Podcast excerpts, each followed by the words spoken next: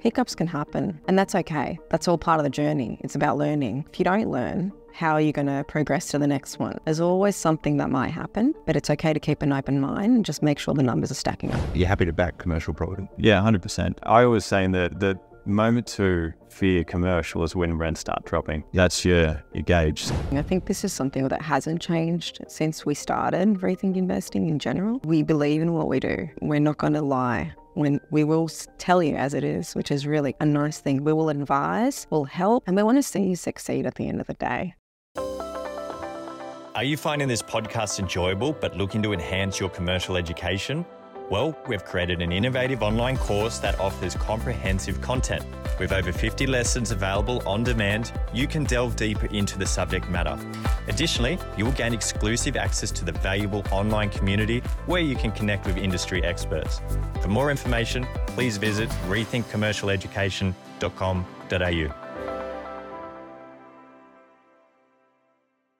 Right, everyone. How you going? Phil Tarrant here. I'm the host of Inside Commercial Property. I'm actually the co-host. I think I've been relegated today because uh, it's a very special uh, edition. I've got two guests uh, in our studio here today. So a bit of a difference to how you might be used to tuning in on the audio on Inside Commercial Property. And for those of you who are tuned in, wherever we are on the internet, YouTube and elsewhere, no doubt across all the social channels, actually have the founders of Rethink Investing joining me on this very special edition, Mina and Scott O'Neill. You might know Scott. We chat every month about all things commercial property, but it sounds like today I've got the brains trust of this outfit here, Mina O'Neill, and we go behind the scenes of how these two have built not only a significant or very substantial commercial property portfolio, but have helped over three and a half thousand Australians also achieve that three billion dollars in property purchased under the auspices of Rethink Investing. Gang, you going? You well? Yeah, very well. It's good. So I speak to you all the time, Scott. So I'm probably going to give you a little bit less. Well,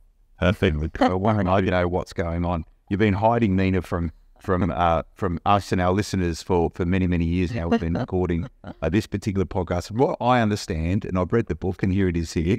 Rethink property investing. This is the second installment of it, so it's been updated. Uh, myself and Scott, if you go back and tune in a couple of years ago, we broke this book down and went through every single chapter as we were in the depths of the COVID pandemic. It's been uh, rewritten, reissued. Uh, life after COVID, markets have changed, interest rates have changed, uh, and a lot around commercial property is changing. So we're going to get to the base of it today, understand what the differences are in the book. You can go get the book; it's in all good book shops, I'm told, uh, and also you can get online rethinkinvesting.com.au. But I want to know what's different. But I want to know what's different with these two as well. So uh, I'm talking to camera right now. For those of you online, you'll see that. But for those of you who are just tuning in, on our usual podcast channel, Rethink Property Investing with Inside Commercial Property. Tune in. Remember, there's hundreds now of other episodes that we've recorded uh, right across this platform. So I hope you do enjoy. You guys have been out about the last couple of months or so, rethinking what's next for your business. Mina, I'm reading a book that you started off sleeping on a, a mattress in a family home somewhere, trying to build out this particular company. Now there's rethink pretty much everything. And I personally use Rethink myself for some commercial uh, property purchase and also use your your legal arm. This expansion continues. You must enjoy what you do. Definitely do. And uh, I mean, every day is a new experience, which is why we love doing what we do. You know, um, and every day as we go ahead, you know, there's always new things that happen. Like you said, you know, changing the market, you know, COVID 19, everything's changed as we go forward. There's always new experiences to, I guess, learn from. And at the same time, you know, it's nice to be able to um, I guess, try and enjoy it as well a little bit occasionally here or there. So yeah, it's been very a very amazing journey. So so frame your philosophy as in what you do. Are you a commercial property investor that also helps other co- people invest in commercial property through Rethink, or you're a business person first now and the uh, your own personal portfolio is a secondary thing? I think, funny enough, I'd say I th- I'd say my personal portfolio is actually my number one priority now. So I've kind of diverged a lot, which is great. Um, so for myself personally, I so obviously myself and Scott built you know rethink investing together. We were you know on a mattress on the floor, like you said before, and we decided to you know expand. And as we were expanding, you know, we kind of went, well, look, our portfolio is big enough now to operate as a single business as itself. So we kind of did the split in that respect. So he does the rethink investing, and I do the property portfolio, and it's great because it's a great different challenge You can grow it in different ways. And you can learn again with every experience that comes along the way. So obviously starting in residential and then moving into commercial, and now it's based mostly commercial, which is very exciting with you know land, you know, next to properties where you can do developments and there's just a whole bunch of things you can kind of do now. It's really cool. It's really cool. And I don't want to give too much away what's in the book because I want people to go and buy it. It's, it's a good read. And uh, I've probably got one of the first copies. You haven't signed it yet. So to sign it before I leave. Um, um, so it sounds like you you guys sort of get scale in your relationship and the utility of that. And I'm, I'm saying relationship to the utility, but you you stay in the lane. So you're concentrating on on, on driving, administering, um, uh, you know, ensuring that the personal commercial portfolio continues to grow and deliver, which is very much the the origin journey. And Scott is is driving the rethink uh, business. How, do you? How do you, probably a personal question, but I'm allowed to ask this question. How, how do you guys sort of talk business and, and reconcile between we're talking business now and now we're talking family? Is that have you got good cadence for that? Funny enough, you say that. You know, we it, it is it is something we have had to work on. You know, in a number of years. You know, and which is why you know when we come home, we kind of go, okay, work time, stop. Let's talk about family. We try to switch off, which is great. But at the same time, you know, when it comes to you know Scott wanting to know, you know, a few little things that he might go, you know, what's your your opinion on this? I go, well, this is my opinion. But if you don't want to go ahead with it, that's totally fine. So we diverge it, which is really good, and we try to stay in each other, out of each other's lanes too much now, which means we can actually drive each section of what we are doing properly and develop it as we go as well. So we tried to keep those separate. Otherwise, I think we'd kill each other. It's good. It's nice to have, uh, you know, you got a bit of fun and Yeah. sometimes uh, I'm not going to say tension, but you know, being able to have a, a, and I find this whether it's personal relationships or business relationship, a, a level of respect where you can actually Yeah. debate something with, without any bias or agenda other than trying to make the best decision. Now, look, then you struggle with that. Yeah. I think particularly commercial property investors um, need to be comfortable with being able to have those discussions, whether it's with their buyer's agent or their mortgage broker or their bank or whoever it is, right? Um, just having that level of maturity, and that's how you excel. So, so give me a sense of the portfolio top line again. I don't want to go into too much because it's all in the book, um, but it's quite a large. Portfolio. Yeah, it is quite a large portfolio now. I mean, we've got a variety of commercial as well as residential, predominantly res- um, commercial at the moment, and there's lots of you know areas to fix up. Eh, I mean, to be honest, and I'm being completely honest now, about about a year and a half to two years ago, it was an absolute chaotic portfolio. It was not managed correctly. It, I didn't know what was happening, where things were flowing, how things were working, which managers were on what you know, what corrections had to be hap- hap- happening. Certain things, for example, like, you know, income, P&Ls, all that stuff, nothing was managed. Now it's flowed into making sure that it's not cha- not chaotic. So I literally had to sit down and so having to have that, you know, divergence and being able to dissect it properly, that's my major, most important, I guess, thing to talk about, I guess, today. So it's went went from chaos to being a very organized structure today. And I imagine you feel a lot better about that. And, I like and, that. Oh, exactly the same And it- issue with my portfolio because you know oh, I got to a point where bothered Yeah. anymore. I'm, I'm sick of it. We're Yeah. for Scott, and we just go. I just don't want to deal with it. But fundamentally, it's a good portfolio. So if I neglect it a little bit, Mm. it's okay.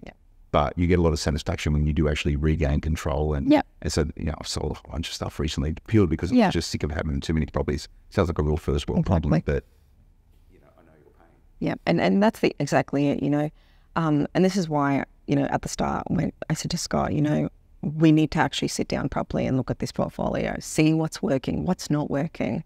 You know, where are we getting good income? Where are we not getting good income?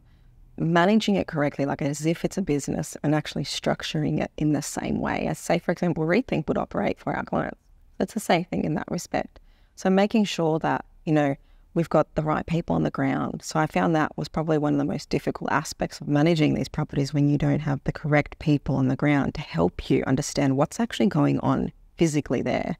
You know, finding out, you know, why certain, you know, incomes should be raised high, why have things not been raised correctly, why haven't the increases gone through? All that stuff was actually missed and we actually missed a lot of we didn't budget correctly to be able to know how much you know, our commercial property should be earning in reality. So sitting down and actually dissecting everything and going, okay, how are we going to structure this? How is it going to be maximum effect of how much income we can get and making sure that we have the right people on the ground to help us make it happen. So I actually recently um, had a, a property assistant hired to actually help me do this. So I'm literally looking at it like a business, like a functioning entity, producing, you know, having losses, having production of, of income, everything, just to make sure that everything's flowing correctly. You, you got to do it. You got to think of it like a business, and that comes through absolutely in the book, and no doubt when you're working on the rethink side of things with clients, is having the understanding. A lot of people think property is a great investment because Yep. you buy it and it just goes up in value, and they think it's very passive. It's not. It's hugely active investment. You've got to be on it and across it all the time because if you don't do that, not only do you find yourself in problems, but you're going make less money at a P&L level. And most people I know, they might enjoy investing in property, but most people want to make a buck out of it for the purpose of giving choice in time, and therefore a comfortable retirement. So, what property for you personally? Is there a property in your past somewhere you've always been connected in with it? Is it an motive connection? Because um, as in an emotional connection to a property. So I guess for funny enough, you say that I don't emotionally connect to them that much, and I'll be completely honest. Some of them I really like to see them develop and become, you know, a really great entity of functionality and making sure the problems that have happened and bad tendencies go out and good tendencies come in. But it's, I actually think that I don't have a connection, and that's how I see these properties. They are a an engine you know, of, of I guess wealth in that respect. And, you know, I treat it like that because I don't want to get that emotional connection too much to it. Like um, my biggest baby would probably be the build that we're doing here now. So that's more of an emotional connection. But, and that's been a completely different journey. Exactly. You know, and it's, you know, knock down, rebuild from scratch essentially. And it's a completely different ball game to, you know, being able to have a structured feeling and more of an in, non-personal feeling to a commercial property because I see it as an income in that respect. So I'm very professional, like a business in that respect. So you're obviously passionate about property. So is the passion about the outcome and, and, and what it delivers to you? Is that where that's what I'm hearing? Yes. Yeah.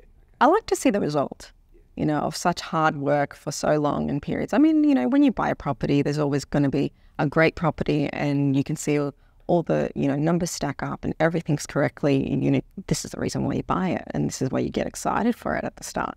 But, you know, along the way, you know, you've also got hiccups here or there, you know, and that's the fun bit, I find, because once you get over those hiccups and you got, you know, good solutions with good, you know, um, whether you've got good brokers and solicitors and, you know, there's a lot of different factors along the way of them, like remortgaging them, you know, to make sure certain things are coming out better in your rates or whether it's all that maneuvering around to make, There's a lot to deal with. you you know, and and uh, you've got to accept if you're investing in property that you're going to get a lot of problems. But Yep. it's how you have a philosophy towards resolving problems, and Yep. it sounds therefore. Yep. And also, that's where your passion is. Is that you like a like a and challenge. you like to resolve it. Yep. We've sort of got a challenge in Scott here.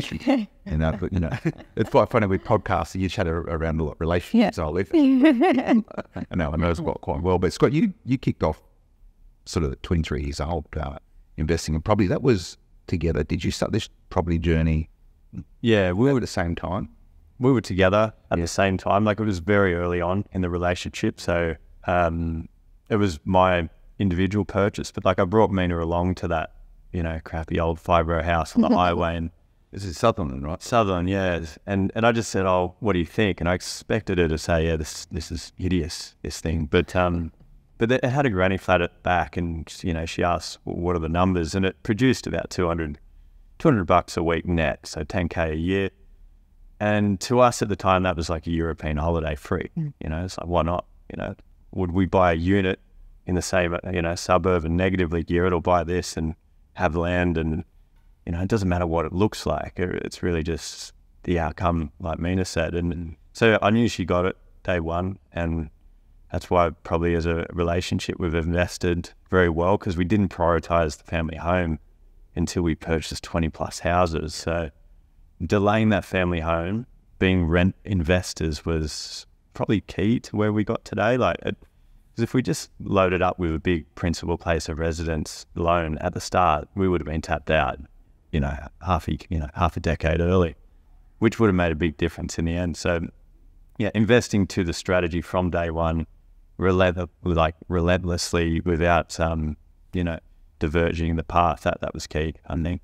Well, it's not tracing the, the typical norm that people think is the journey they should be on. And you know, it still exists in Australia that, yeah, supposed to buy a, you know, a house in the suburbs with a line picket fence, right? And yeah, it's, it's bucking the trend. But I, I know you come from a family, um, uh, your parents invested, but, you know, in the 80s and probably 90s when everyone was chasing uh, negative cash flow for the purpose of tax. So Yeah. it sounds as though, and it comes pretty clear through the book, that from that very first property purchase, you're all about positive cash flow rather than, you know, making a loss to, to save yourself 30 cents. Thanks, man. Yeah. Well, oh, look, we've seen that, you know, asset rich, cash flow poor situation um, where, you, you know, you can spend your whole life feeling like you're not, you know, wealthy at all, but you've got these assets. And it, to me, it seemed a little bit backward. You know, you you don't want to just live for now. That's that's a short sighted notion, but you've got to be smart and you can't only live for tomorrow as well. And that strategy, it, it kind of works back, you know, my parents' age groups when, you know, it was five times the average income by the average house. But what are we talking now? Like 14, 15 times? Right. You don't negatively gear that. If you do that, you've got a death sentence with debt.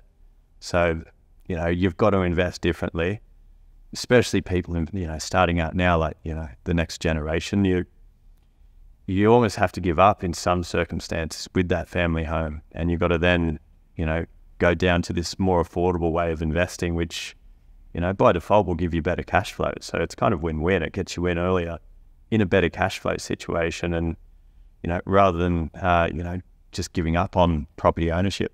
Mm. Uh, it's, it's really funny how you frame it because uh, there's still a entitlement in Australia that everyone should be able to afford and own their own house, right? And, and let's be clear, it is available to most Australians. You might not necessarily be able to do it in Sydney and Melbourne, right? So it's a mindset shift. Um, but a lot of people think that they have to compromise that dream by going down the pathway that, that you spoke about. Did you guys think that you had to give up anything in order to to sort of build out this portfolio. You said, you know, you didn't have the family home, probably want it, but you know, my view is the the opposite. I, I call it strategic patience. You know, Yeah. you, you you spend that time investing smartly when you can, probably without some of the trappings of responsibility that you have when you get a little bit older. Yeah. Your family home's probably your better one at the end of the game. For sure. But we gave up on lifestyle. Like we were, I was chasing whatever job paid better, you know, whether it was in, uh, you know, an hour and a half away from Sydney and I drove every day, six day week jobs. Um, we moved to Port Macquarie for years, you know, I mean, I had to leave her job. We left family and friends just because that job paid 30 grand more type of thing. So that, it was a means to an end. And we were squirreling away every bit we could into property. So we were redlining. Like, Who yes, was saver? Was it you? Was it know, who was sort of there going? I think I'm a bit more. I don't know. I think, to be honest, I think we're pretty even in that respect. I've always, I mean, my family background, you know, with my dad and both my mum and my dad, we're not the most wealthiest families at all. You know, my dad lived in one room, you know, um, with 12 siblings. So a big family. And, you know, they always were savers. They're like, they used to call them little ants, you know, to save, save, save and make sure that you have something for your future. So I guess that notion has always been in me. And even till today. Yeah. So do you think, you know, this journey that you've been on together with property and also with business, have, have you had to change your mindsets along the way? Um, or you're largely the same, but you're just executing it differently? And, and that's both in the business and your personal lives. Uh, how has that evolved? But Well, I guess, for, and you know, if I could speak for personal life, you know, as you, I think you know, everyone changes what they want as a goal set as they as they get older. You know, so your your priorities change and things diverge a bit, and you want different things, and and as the market changes around you and your situational, you know, surroundings change, that makes a, makes it a huge influence on what you want future wise as well. I mean, you know, originally when we first started, I really wanted, you know, the freedom of travel, you know, and that's, you know, to gain that time back for myself because, you know, I had a, background of seeing my mum not being able to do any of that because she was always so sick and she just wanted time in life to live and enjoy. So I learned from that a lot. So for me, at the starting point, that's personally for our personal life, that's why investing was important to me. And I said to myself, you know, if I can see the income and, and what happens after all the expenses are taken out and what I've got to live off, I can replace an income one day, that's perfect because that's what I want to do to gain my time back with family and friends that I actually want to spend time with. And I guess as you get older, you know, things change. You know, you, you want your family home. You know, you want to be able to have quality time with people yet again around you. But, you know, now it's also my daughter. So I want to, you know, have that, you know, understanding of, you know, value for money and be able to teach her and have the time to teach her there. So as things evolve, it's just, you know, comfortability later on, you know, and now it's more so enjoying what you do. So I enjoy what I do now, you know, and want to open up a computer, not, you know, have to open up a computer now, which is a real something really special, I think, about that.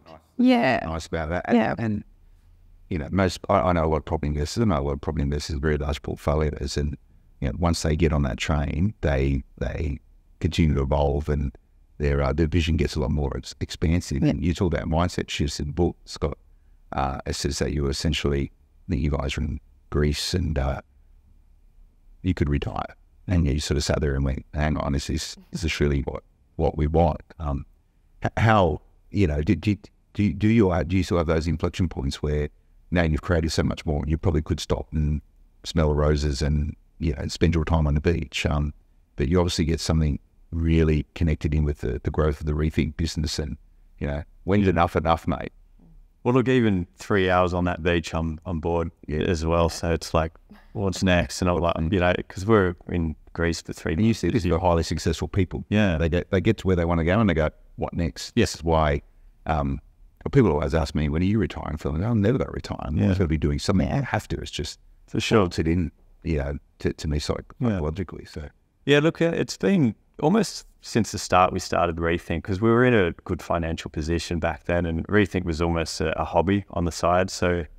the two initial things were number one to stay just connected to the market, wanted to understand, and and second was just like the thrill of the deal, like you know negotiating properties, and it didn't matter if it was for me or for a client or for a friend. It was it's all the same. So that I, and that's why I'm still so like hands on with the business. You know, negotiating multiple deals per day for clients, and I actually prefer it now for clients than myself because it, when it's for myself, it's like you know, it's then got to be there's all that back work you got to do to own it and uh, you know all that stuff. But now it's really um, it's about the business and the brand. That's that's what gets me out of bed in the morning. We're just really there to I don't know, leave a legacy now. And, um, you know, it's got nothing to do with P&Ls anymore. It's really to do with how many people can we influence to consider what we think is a better asset class. And we feel like we're sort of the first people properly doing this in the country, like bringing commercial property to the mums and dads of Australia. And, you know, there's plenty of fund managers buying towers in the city, but there's really not what, not many people there helping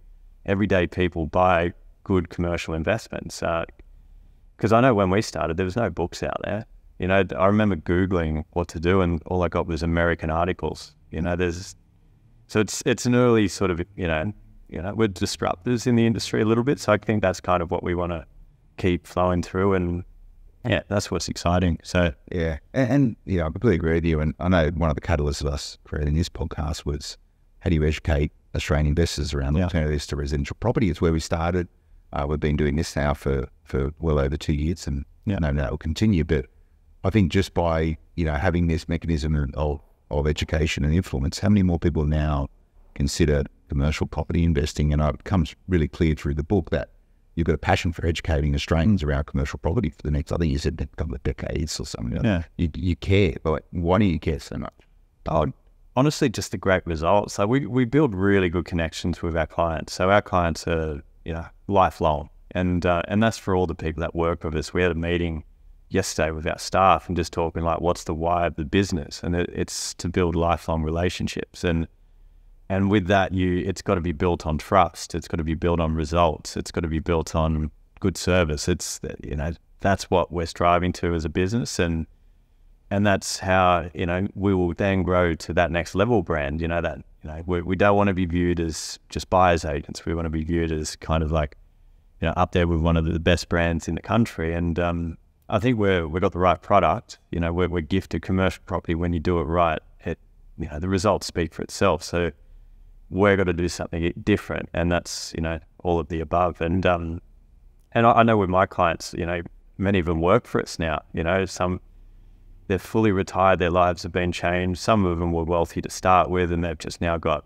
comfortability that their money's parked in a good asset. Yeah. So there's all different levels from entry level to the guys that have, you know, got multi, you know, you know, eight figure portfolios. It's doesn't matter. It's all the same to us. So yeah, it's uh, exciting, and that's what we'll, like I said, keep doing for decades. Yeah, and the, the proof in the pudding is there. You have a, a large portfolio, um, which transitioned from being residential heavy to commercially heavy, um, which, which, is great. Uh, can you do that today, though? Uh, it's a very different market. It's a very different lending environment uh, it, it's great that you're, you're expanding uh, mindset towards education, towards commercial property, and more Australian investors uh, considering as a gateway for, for wealth creation. Can you emulate what you've done in this market? Yeah, hundred um, percent. If anything, it'll be comparably easier in commercial than residential because the yields have just got squeezed so much more in residential. The yields are still good in commercial. So we've since you know 2018 when APRA changed lending rules. Residential, I think, large portfolios, it did stop at that point. You can still build a big residential portfolio. We all know that, but it's a lot harder. You've got to set up different entities. It costs more. You've got to put more equity in. Like it's not just that kind of rinse and repeat dump equity scenario that many pre 2018 did very well off. Um, and it's also a, a house of cards situation. If you just build debt on debt on debt without the income covering enough, you know, enough multiples of the debt. You know, if something goes wrong or there's a change in the economy, um, yeah, people get unstuck. And higher interest rates are a good example. There's a lot of stock starting to hit the market because people are hurting. Commercial investors, um, you know, if you look at what Ray White produced uh, a report, they're saying on the insto level, stock is 70% down. So when the economy hurts, those wealthy individuals basically just hold property because they've got all these other assets they can flog off, or they've got large, you know, you know, equity piles that they don't they don't need to be forced to sell. They'll just hold and wait for the rainy day to pass. Um, but residential, you you can get caught out if you're doing ninety percent loans and p- pulling equity out. So it's okay to start that way, but not necessarily where you want to end. Exactly, and and that's how I still think most young Australians should start. Like that ninety percent loan, although it's high risk, is brilliant for return on equity but just don't stick at that strategy. I see hundreds of buyers agents out there all telling you to buy 10 plus residential houses. Why do they say that? From a business point of view, it means more commission. You know, let's buy many, many houses. So calling out the industry, that's that's why they do it. You know, do they tell you to build a sustainable portfolio? You know, where you should be building income high enough, maybe buy less properties but higher value ones with better income. No, because it doesn't suit their business model. So bit typical, isn't it? Mm. Yeah, it's a, it's a bit biased, but um, but yeah, look, we we were in that position where we saw clients go, "I want another property," and you can get into the habit of just going buying, you know, ten houses. I had clients buy ten houses through me when we were more residential back in 2014, 15, 16. It worked back then because you could get your six and a half percent net yields in capital cities, but uh, and interest rates weren't as high as they are today, but you don't follow that strategy anymore. You've got to adapt with the market, and it's a very different market now. Commercial may not be perfect in 10 years. We don't know, but for now it is. We will adapt if commercial is not suitable as well. We're not going to blindly stick to this, you know, this agenda if it doesn't work. But for now, mathematically it works. The banks are still flexible. You can still buy good commercial properties, you know, under a million dollars in in all parts of the country nearly. Um, Could, so I can see the engineer's mind come loud and clear there. But uh, again, back to your portfolio, I know you you you both started off pretty heavy in uh, in resi. You bought a lot of apartment blocks, which which are yeah great investments. There's a back in the days when you're getting higher yields, those yields have come off. So you made that that pivot, that transition yourself into yeah commercial property. And that's the focus. But the, the same applies inside of Rethink investing. You started off largely supporting people on residential sales purpose uh, purchases. Can you tell me that inflection point? Do you remember the conversations, Mina, where you said, "No, nah, the game is commercial for this business"? Yeah. Well, um, I guess I don't know. I guess for me, it was more. You know, I think commercial is a game changer for us, at least. You know, we, for myself, for example, you know, diverging into that. Number one, it's a bigger challenge. Number two, it's more. You know, I find it's you know, yes, big risk, in that respect, but it's it's more security, longer tenancies, you know, um, not as much diddly dallying compared to our residential portfolio. So it was a lot easier to manage to just buy it, leave it, forget it. And that's exactly what I wanted. at the time, and still now, I guess. So Still there. Yeah. And, and, and commercial. Did you any resin at all? Yeah, so Occasionally you got commercial. So as I said, Resi's really good for the guys just starting out. They might have less than 100,000 deposit. You know, sure, go get an 85, 90% loan and stretch your money. Like the power of leverage is the reason real estate works so well in this country. You know, without leverage, you wouldn't touch residential or, you know, even commercial would be less attractive. Yeah. Just stick it in bonds for no risk, but you can leverage and these assets all grow over time. And like we've got some really interesting stats in the book where we've actually basically looked up the square meter rates of um, the types of buildings you buy in both industrial, retail, office, and compared the same square meter rates till today.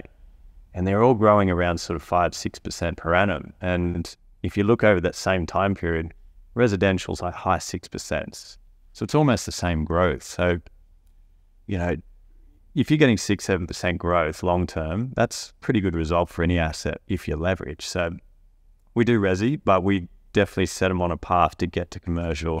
So resi, resi being a mechanism or a utility to get to Yeah. to the prize, which is commercial property. And, and I, I read in the book um, uh, your stats sort of uh, post GFC and, and post COVID. Uh, what Australians need to remember, and, and this is not a sort of stocks versus shares type thing, but uh, you saw how the ASX 200 come off during those periods of time. And you look at property, what people need to remember about property, if you're choosing property as an asset class, so you had two powerful partners when it comes to, to property investing. Number one is, is leverage, which means banks are happy to have a bit of skin in the game because it's how they make their money. Uh, that's the value of their balance sheet. So they're happy to invest or co-invest with Australians in property. And number two is the government. Uh, the government structurally uh, wants Australians, Australian mum and dad investors largely, to be providing um, property for rent. Uh, that's the way we're, we're geared. That's where we're built. We've getting sort of build to rent type schemes coming in right now, but 90 plus percent of all um, rental stock is still owned by Australian mum and dad investors. So they're two big friends they have on your side. If you get it right, uh, they're going to stick around. Exactly. And that's why I was, you, you know, I know we all have a bit of a laugh when the latest doomsday merchant comes out of the US saying, oh, it's going to crash 50%. What they fail to predict in their models is the government will always do something last minute to try to protect it. So no matter how bad things look, they will not let it fail. You know, it's all too big to fail circumstance because everyone will be worse off if property fails in Australia, even if they don't own one. Um, the rental market will get tighter. The you know, th- they're basically going to have to put more people on pensions and all sorts of stuff. You go on for 10 minutes in that department, but property needs to succeed in Australia. And uh, they'll do what they can to keep going, you know, more immigration, you know, and they're not building enough. So I'm quite bullish over the next five years, like for both commercial and residential. Like there's not enough building going on in this country. There's there's just uh, a lot of money flowing into this country too. Um, build costs have gone up, so just the supply, like existing stock is going to be worth more money. Just has to. And this is the fuel for, for the Australian economy and, and therefore Australian business. We've spoken about it for, for years that, you know, commercial property is a game of, the economy, it's a game of business. You want business to be thriving to succeed in Australia, fueled by immigration growth, fueled by, you know, Australia being an attractive place to live. And we have our problems and challenges. We only saw um, only recently a new premier in um, in, uh, in in Melbourne or Victoria, uh, and the first thing they said was we need to sort out housing the housing problems now. You know, the state governments have skin in the game. Also, they they generate quite a lot of money through housing transactions, whether it was uh, state duty or it's uh, land tax. So everyone's in there. Everyone's in there. However, you know, discussion around commercial property. What advice would you give me if someone kicking out, kicking off in in their property investing journey with uh, maybe an eye towards being a commercial investor? Um, I guess um, don't be afraid in that respect, but also know that it's not going to be a breeze either. So expect that you know hiccups can happen, and that's okay. That's all part of the journey. It's about learning. You know, if you if you don't learn, how are you going to progress to the next one? There's always something that might happen, but it's okay to keep an open mind and just make sure the numbers are stacking up. You Scott, starting off again, what would you do different? Just don't fear it. You know, understand it. Like that. That's the old. Um, you know, most people that don't invest, they just because it's you know those myths. Oh, it doesn't grow. Or the vacancies are forever going to be long. Um, they just see it as risk, and I did as as well when I first looked at it. You just got to get educated. Hence why we release things like this book. It's it's just to show it's not the it's not the thing to fear. If you understand it, you can kind of maneuver around the risks. Um, I don't. I actually view it as lower risk because I understand it. Yeah. I think more than residential these days. There's a lot more stuff out of your control with residential, like market sentiment of that. But commercial, you can see the numbers like to the decimal point, what it should be renting for, and you know what the you know what what inbuilt rental growth you've got on it. So it's it's a lot more spreadsheet driven. So uh, as long as it's not a, an area with a heap of vacancies, probably okay. So, so with commercial property being so intrinsically connected with with the economic sort of fortunes of Australia, do you obsess over, you know, the, the papers every morning, looking at CPI data and job rates, and like, does does he do this? Yeah, He does. You go, oh. Every two seconds of the day. I am surprised he sleeps. Oh, but I reckon he's probably yeah. Phillies Clark, but I'm going to him. Uh, I like, yeah, even going like different countries. I go, oh, I wonder what they're doing. What's what's the economy happening there? Like just to understand the different problems, but it's all related. And yeah, like it's a lot more interesting than reading like you know current affairs, like you know what's going on with two neighbours and you know all that garbage on the news. Like th- this, this is the real world, in my opinion. So you actually like it, like you you get Yeah. any satisfaction out of trying to. because you, if you understand the economy, you can kind of see into the future a little bit. Depend like depending on what how deep you go, like you can at least predict the next six months quite accurately. I think. And you have a large or bullish confidence level then on, despite some of the challenges sort of facing the economy, which, yeah, yeah, too much for this podcast, but you- you're happy to back commercial property. Yeah, yeah, hundred percent. And I was saying that the moment to fear commercial is when rents start dropping. That's your your gauge. So you know, and and we'll hopefully be doing this podcast when that happens, and we'll be saying, all right, well, this this is a time to sit back. Uh, like it's probably happening in the office market right now. Like vacancy rates are probably over. They're, they're up up fifteen odd percent. I've seen some pretty alarming reports coming in, but that's just the nature of the game. Yeah. And what's going to happen in that market is it's going to drop in value to the point it's equal to residential. And then they're going to start filling it up with people. Uh, but there's got to be probably a 20, 25, 30% price correction before that happens. So towers aren't going to be useless. They're just going to change their usage. And a lot of them won't be suitable and you have to spend a lot of money on it. And that means more loss for the current owner.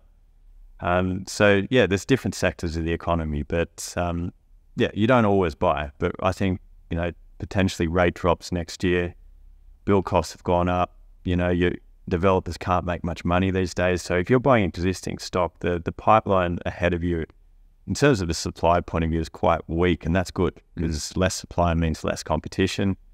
And um, yeah, for that reason, I'm quite confident. Yeah. And you, you have the turn, and a lot of people, well, most people investing probably because they, they're chasing some sort of choice or retirement or whatever that looks like. Everyone has their own version of it. Yep. And I think when people get there, as you've done, you sort of go, well, well, maybe there's a little bit more left in the tank. But, you know, I'm, I'm not a big fan of the terms like financial independence, financial freedom. It seems to be the sort of stuff that gets peddled on TikTok with people that probably shouldn't be providing advice. But I, I know putting your clients down a pathway for giving them that choice and that option, whatever that version is of it for them, is a big driver for how you approach your, your clients. Uh, Mina, is, is is that the point of satisfaction and, and passion also? Is like, do you like seeing people who have like, you know, you chase stuff for?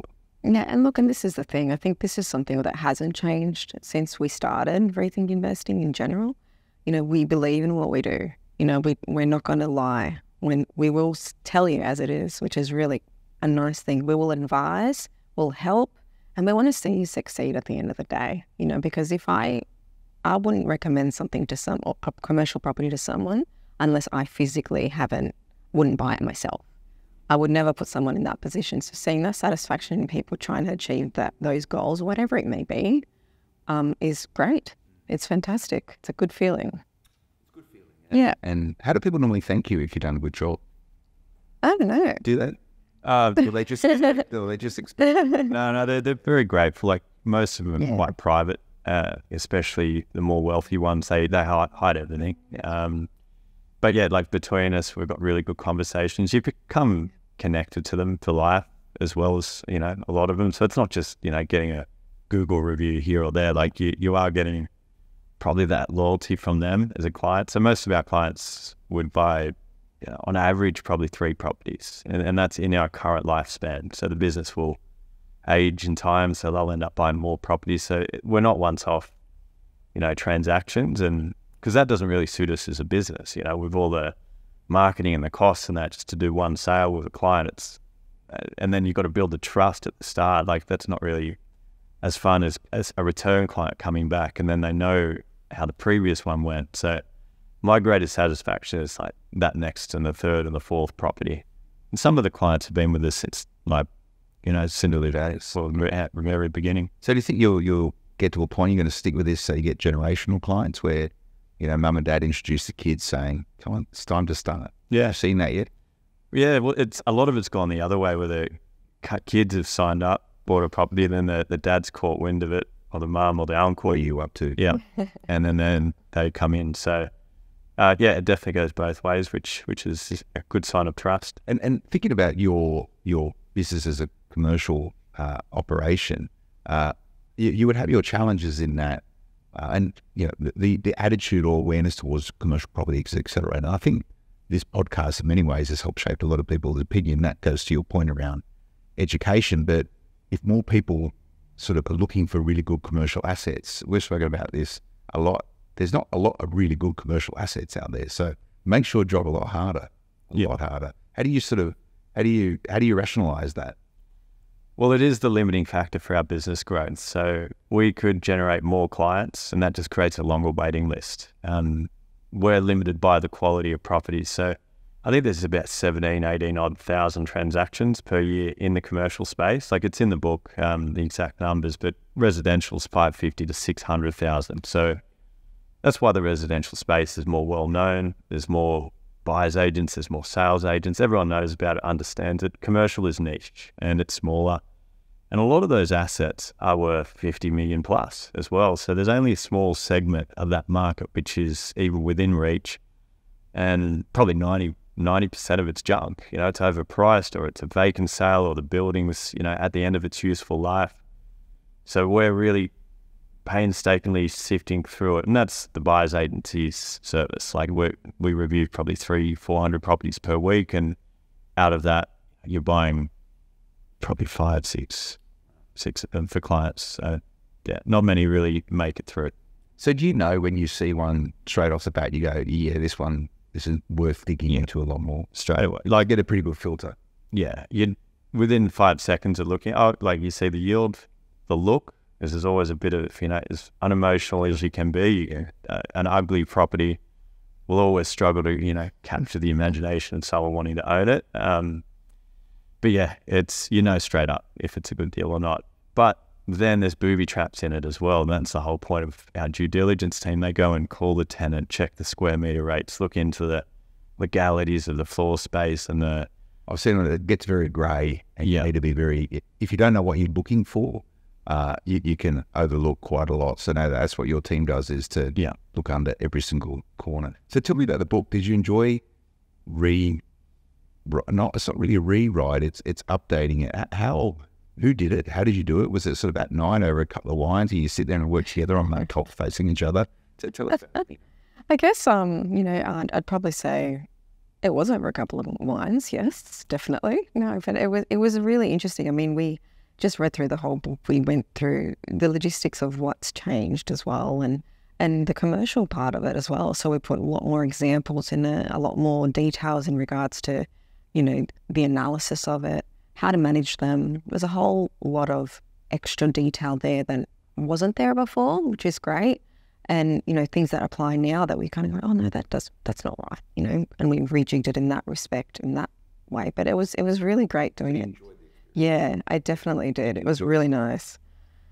Not as much, just because my just my attention span was like you're worrying about the next deal, probably. Yeah, I think if I had nothing else to do, it'd be more enjoyable. But yeah, like you, I'm so busy every day. It's like, how do you find that extra hour? And then when it's spread out, the real trick is to remember what you wrote mm. and what differentiate what was in an email to a client or what's in the book. Like, where's the information? So, yeah, it was tricky, and um, every page we wanted a bit of value in it too. Like the first book, the reason I reread it, the main reason is I felt that the first one was a bit rushed because we did it right at the end of COVID. And um, I don't know, the business has matured a lot since then too. So it didn't reflect the quality of the business. And, you know, it was a great entry, like the tens of thousands of copies were sold, but I just wanted a something a little bit more like evergreen. So this one talks about higher interest rates. It goes into the impact of COVID, like the percentage of, you know, drops in values and compare it to shares and resi property. Um, there's just more detail, a little bit more um, science in the book, which which is useful when someone's spending potentially millions of dollars on property. So, um, yeah, it's it's the end book. We're not going to probably do another one, but I don't think. He'll tell me it's a, it's a bestseller, um, and, and you'll know the difference with this one because it's got a yellow top on top of it. So you can actually go and find it all over the place, um, no doubt in the airports and, and elsewhere and online. Um, so that's it. No more books. This is it. There's not going to be a third edition. But you speak about maturity. We spoke about mindset before. How how different do you both think about commercial property today than what you did even two, three years ago during the COVID pandemic? I'm just a lot more confident again. Like it's just more thousands of hours into it. So, you know, we went through COVID firsthand. Like we had, we saw, you know, we had 45 contracts under um, the book mentions, and then 16 of them ended up getting through to settlement. And those 16 clients that stuck through it made millions of dollars because they got rapid capital growth out of it. So we've really experienced how much capital growth commercial gives you. So that that's a new thing. Mm because we were still going off the, the old mindset that it grows much slower. And good good yield, but misnomer. Yeah, and I honestly thought that three four years ago because if you try Google commercial growth, you don't get anything. You'll see some recent reports from like the major Colliers, JLLs, you know, Knight Franks of the world, but that data stops um, you know, in the mid 2000s. It doesn't really go back yeah. far. You can't get this stuff. So, but it's so niche to your point. There's less than 20,000 yeah. commercial real estate transactions. So you don't have businesses like realestate.com you really focusing on it because there's no money in it. There's half a million resi ones. Uh, they're going to go elsewhere. But do you have any um, sort of trends for the future uh, for commercial real estate? Is going to be more of the same, or do you think there'll be different opportunities emerging over time? So the big trend, I think, is going to be demand for supply. So what that that's why I bring up that amount of people buying residential versus commercial. Like mm. even if twenty thousand residential investors come over, you've effectively doubled the demand versus supply ratio. So I think there's going to be a trend long term of lower yields. So that means cap rates are going to compress because more people want this, and there's not enough of it worth buying. And relative to to residential, it's still two to three times better net yields. So why wouldn't you buy it? I think that gap will close. It's too too different, especially when growth rates are the same. So um, that means above average capital growth as long as the economy is doing okay. So supply and demand. There's going to be more people wanting good commercial assets, which will therefore positive pressure on prices, but in line with that, it's going to drive down yields. Yeah, and the the key word is good commercial assets. Like so, this is a general comment. Like office is not in flavor at the moment there are some great office investments, like some regional cities, freehold type properties. Yeah, go for it. But again, it's the supply rate, you know, supply demand ratios have to be fine. Like, you know, that's the most basic economic equation. Like, you know, price is dictated by those supply demand ratios. So you just got to go where that demand will outstrip supply. Right now, it looks like industrial, you know, essential retail, you know, anything freehold in a capital city or a major regional center is going to hold its value. Like there's a lot of gold out there and a lot of risk as well if you're sort of buying in small towns that are getting bypassed by highways or you know if if you're uh, in a flood zone and it's getting worse like you know th- these are risks but that that'll apply to any asset sounds like you and your team have your work cut out and for you Mina in terms of you know, future opportunities for, for the portfolio you manage your portfolio. Do do you think that's going to change much? How you? Um, evolving wise, I think I've actually gotten to a stage where, you know, at this stage, I'm looking to, you know, potentially evolve into more commercials or more intrinsic, different ones, you know, or even to, to be honest, um, you know, development, you know, next to it, you know, next to one that you may have purchased. What's around there? What can you do there? Can you build something extra to accommodate and I guess give you a better income and, you know, better growth in general for the properties you already have existing? How can you benefit yourself? How can it benefit by making it better in that respect? So you know, building is is a very interesting part of it. I think you know, helping it grow in that respect is a very interesting part of it. But also, you know, maybe you know, eventually over time, getting rid of those commercial, those re- residential ones, excuse me, and putting that into more commercial and various parts of Australia, not just one bucket. So it's never ending, I think, roller coaster, which is really nice. How do you know what to Yeah. focus on at any given time? Because you, you're thinking forward to the future and where those Mhm. opportunities are versus, you know, the day to day, mundane, sometimes onerous administration Mhm. Connected with, with the portfolio. How do you how do you how do you sort of balance that out? I guess, I mean, that's why, I guess, as mentioned earlier on, you know, the chaos of a year and a half ago to now is a massive difference. So, you know, there are a lot of spreadsheets involved. There's a lot of mundane day to day, you know, admin stuff that you have to do. Got good relationships now with a lot of, you know, different parties that have accommodated, you know, whether it's lending and, you know, our, you know, solicitors and, you know, the people on the ground, you know, taking care of those properties. But moving forward, you know, just opening up to more horizons and being able to, I guess, bigger things with it. How can we maximize, you know, what we have? What can we do to accommodate, you know, I guess the best outcome for those properties? And it may be that, you know, this one in particular, it's as much as it will be growing in this particular time, maybe we utilize it for something larger later. And just diverging that way over time. So it's ever growing. I wouldn't stay, say I'd stop. It's not static. Definitely not. How are you finding lending at the moment? The banks still happy to invest? They do. It's hard. I'm not going to say it's easy, but it's very interesting. You know, once again, if you have a good group of people that have knowledge behind them as well and know what they're doing, you can definitely, you know, and this is some, a part of my day to day job, you know, looking at the whole portfolio as a whole. What have we got in every section of every investment that we have? Can we refinance?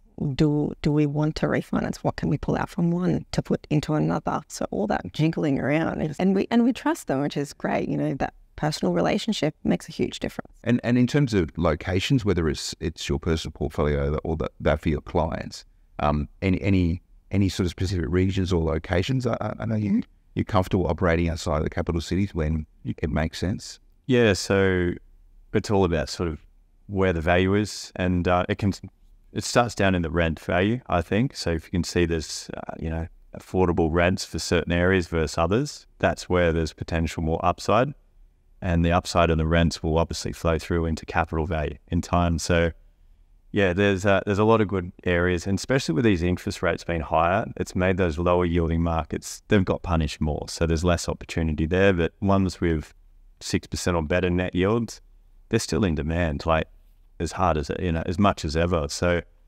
um, all capital cities are on the cards um, within reason. It's just got to be at least you know five and a half, six percent net yield, and because then obviously you're covering your bases with debt. You know, if you're at thirty percent debt at least, sorry, seventy percent debt, you you'll still be positively geared and. And yeah, like so, we're we're like full disclosure. We're very busy in places like Brisbane, Perth, Adelaide, uh, Hobart, Launceston. Um, regional Victoria is great with fifty percent stamp duties. Um, the major regional cities as well. That like we're kind of active everywhere. It's again, it's just got to make sense from a from a yield point of view. Number one, that gets us in the market. Number two, it's got to be you know the fundamentals need to be right. Like, does that supply demand ratio make sense? Not just now, but like in the future. So you've got to look into what DA's potentials there are, and uh, you just get comfortable in that way. Well, it comes clear, clearly through the book. You know, when you talk about your backyard being all of Australia, so you're not a hamstrung to any particular suburb or location. You're a little church when it comes to to numbers stack up and, and the long term um, uh, fundamentals of the property stack up. It's it's worth investing in. So it sounds like you're not stopping at any point soon in, in the portfolio or, or the business. Give me a, a vision or a view to, to 10 years from today, Mina. Um, maybe another 10, no, but more if possible, you know, and maybe diverging into, you know, um, different areas that we haven't currently stayed in. You know, we've, we've got, like Scott mentioned, Brisbane and, you know, the Queensland areas kind of where we have a lot. And I, I don't like to have all my investments in one section.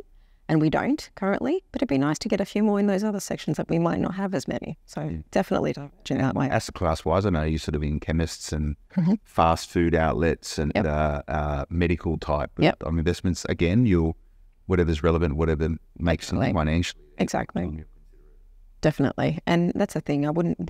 At the end of the day, if if I fi- if we find an investment, yeah, the stack, the numbers stack up. You know, um, the yield's great. You know, it depends on the tendencies as well. Of course, you know, I, we wouldn't go for anything and anything, even if it's you know perfect. Yes, but you know, ultimately, yes, you know, those fast food food joints are something I would go for. I would personally look at you know, having an Aldi uh, currently, and we've got, you know, a KFC, uh, sorry, um, yeah, we've got KFC, we've got a few different kind of those food outlet stores, Chemist Warehouse, you know, those are really good quality. And for the business, I know there's, there's rethink. Um, well, there's a number of different rethinks these days, including Yeah. legal capability and education capability. Is is is that as wide as you're going to get, Scott, with with the business and go deeper, or you can there's some oh, more rethinking somewhere? Probably not. I think there's like six different rethinks now. So um, we're going through the other rethink. Yeah, well, that, that's the the key. We want to make all of them as equally strong. Like, so you know, we don't want little baby businesses. And like, and what's the point? So we want to build them all up so they're kind of, you know, really improving that rethink ecosystem. You know, that trust, the good service. Um, it's a vertically integrated model where it benefits those who have invested, you know, and supports them. So you know, once you're in that like that one stop shop type thing, you can you can do really good things for the client and my sort of 10 year goals is to get into things like, you know, I really enjoy getting into the renewables. Like it's very early on. Like after the last podcast, we had hundreds of people reach out. So apologize. It What was solar's are solar my Yeah. yeah. because we're getting into like EV charging stations and battery storage. Like that's, that could go anywhere, that business. So, um, and that's exciting because I've done property for 10 years now. Like there's not much more I feel like we could do. Um, so yeah, just keeping it different, but it still supports commercial investors and resi investors for that matter. So, and yeah, for me, it's about building the brand. You know, rethink investing, rethink. You know, is is what's important, and um, I think about that a lot more than my own portfolio with with Mina. Like, and that's why we work. It sounds with like a team. right? You know, Yep. you, you, you're saying your lanes, and Yep. it's obviously closely connected. Do you think you'll always be doing something? You could easily now just sort of say, Yeah. yeah, that's enough. I'll, I'll retire into a nice, big, fat commercial property portfolio and, and, and take it easy. You'll always be doing I reckon it would last a month, and then I'd be like, all right, now what? Because what else are you going to do? Watch TV and play golf all, all the time? go full, go surfing Yeah. some guy Yeah. where it gets, Yeah, like surfing's an hour or so a day max. You know what else? And but no, you're um, it's just it's the game of business, which which I enjoy. Like I was always comfortable with business as a young kid, and under like always comfortable looking at big numbers and taking what others would view as big risks. Uh, and I like that, so I'll probably just keep doing that forever.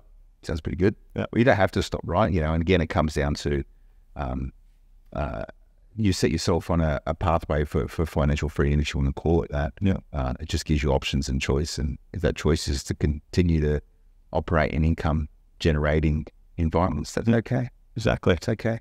It's good. So the book, where can you get it? Where's the best place? What would you rather? Bookshop sales? Can you get it online? Is it is it available from your website? Yeah, so there's a little dedicated page on the website, so rethinkinvesting.com.au. But um, yeah, all good bookstores have it.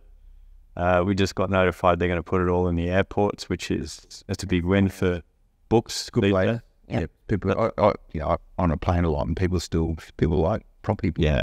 You know, I reckon it's the only spot I've bought a book from. Right? I don't know because you're waiting for a plane, and you got nothing to do, so yeah, fair enough. see what's in the book section. But yeah, so um, yeah, it should be on all shelves from now. Okay, that's good. Well, it's nice. This is probably one of the first copies, I imagine. So Yeah. we can just see it right here. Uh, go and check it out. And uh, I think I've done a pretty good job not giving too much away. I think so. Yeah. I think we're doing pretty good.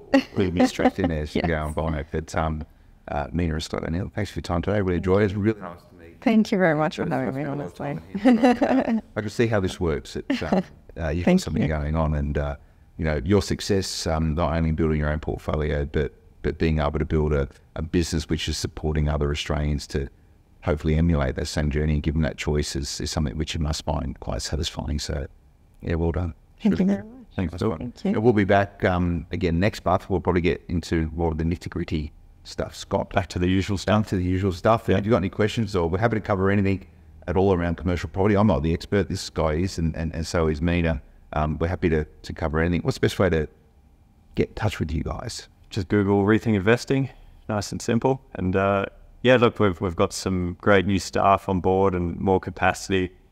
So uh, yeah, even if it's just for a chat, that's it. Just, Happy to do just reach out. Okay, nice one. Well, thank you. Thanks for and everyone. Uh, remember to go and check these guys out, Rethink Investing. They're across all the social channels as well. We'll be back again next month. Until then, bye bye.